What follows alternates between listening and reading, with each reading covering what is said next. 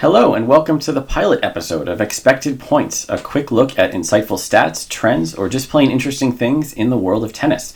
My name is Jeff Sackman from tennis abstract dot com, and today I'm joined by Carl Bialik of the thirty Love Podcast. Carl, today's first number is seventeen.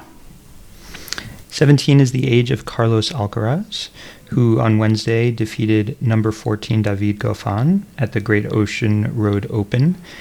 It makes him the youngest player to beat a top fifteen opponent since seventeen-year-old Richard Gasquet beat Nicolas Massu in two thousand four. There are a few other notable things about the win. It, it came on a hard court at an A T P event and was at tour level, not in qualifying. And Al- Alcaraz has been shining, winning at just about every level, but this is really his first time playing at a hardcourt tour level event, and he's won his first two rounds uh, just after winning all three matches he needed in Doha to qualify for the Australian Open. This follows a great year on clay in twenty twenty, including several challenger wins and a victory at a tour event over veteran Albert Ramos. So uh, could be many great things to come for him, just as there were for Richard Gasquet. Today's second number is five.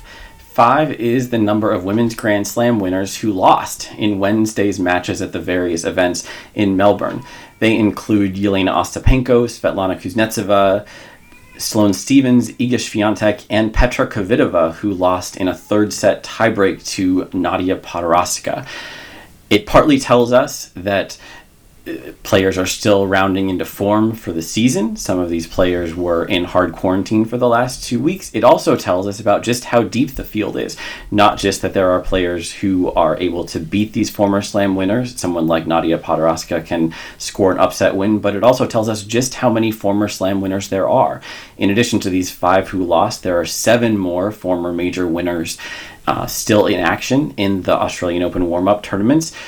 At least one more of them will lose in Thursday's play because two of them, Garbiñe Muguruza and Sofia Kenin, are playing in the quarterfinal tomorrow at the Yarra Valley Classic. Carl, today's third number is fifty-eight.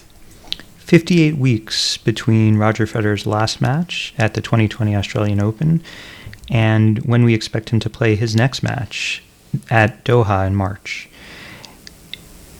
Federer is turning forty this year, and also coming off a layoff of more than twice the length of the last major absence from tour he had between twenty sixteen and twenty seventeen of twenty-eight weeks. That time he came back and won three majors over the next year and a half. This time he's returning from a ranking of number three and uh, dealing with two knee surgeries, and we'll see if he can play his way into the top ten ranking he'll probably hold on to when he returns. Thank you, Carl. That's it for the pilot episode of Expected Points. Please do let us know what you think about the show and the concept by contacting us on Twitter at Tennis Abstract. We're not yet on iTunes, so you can't yet subscribe, but please keep an eye out for our next episode on Twitter.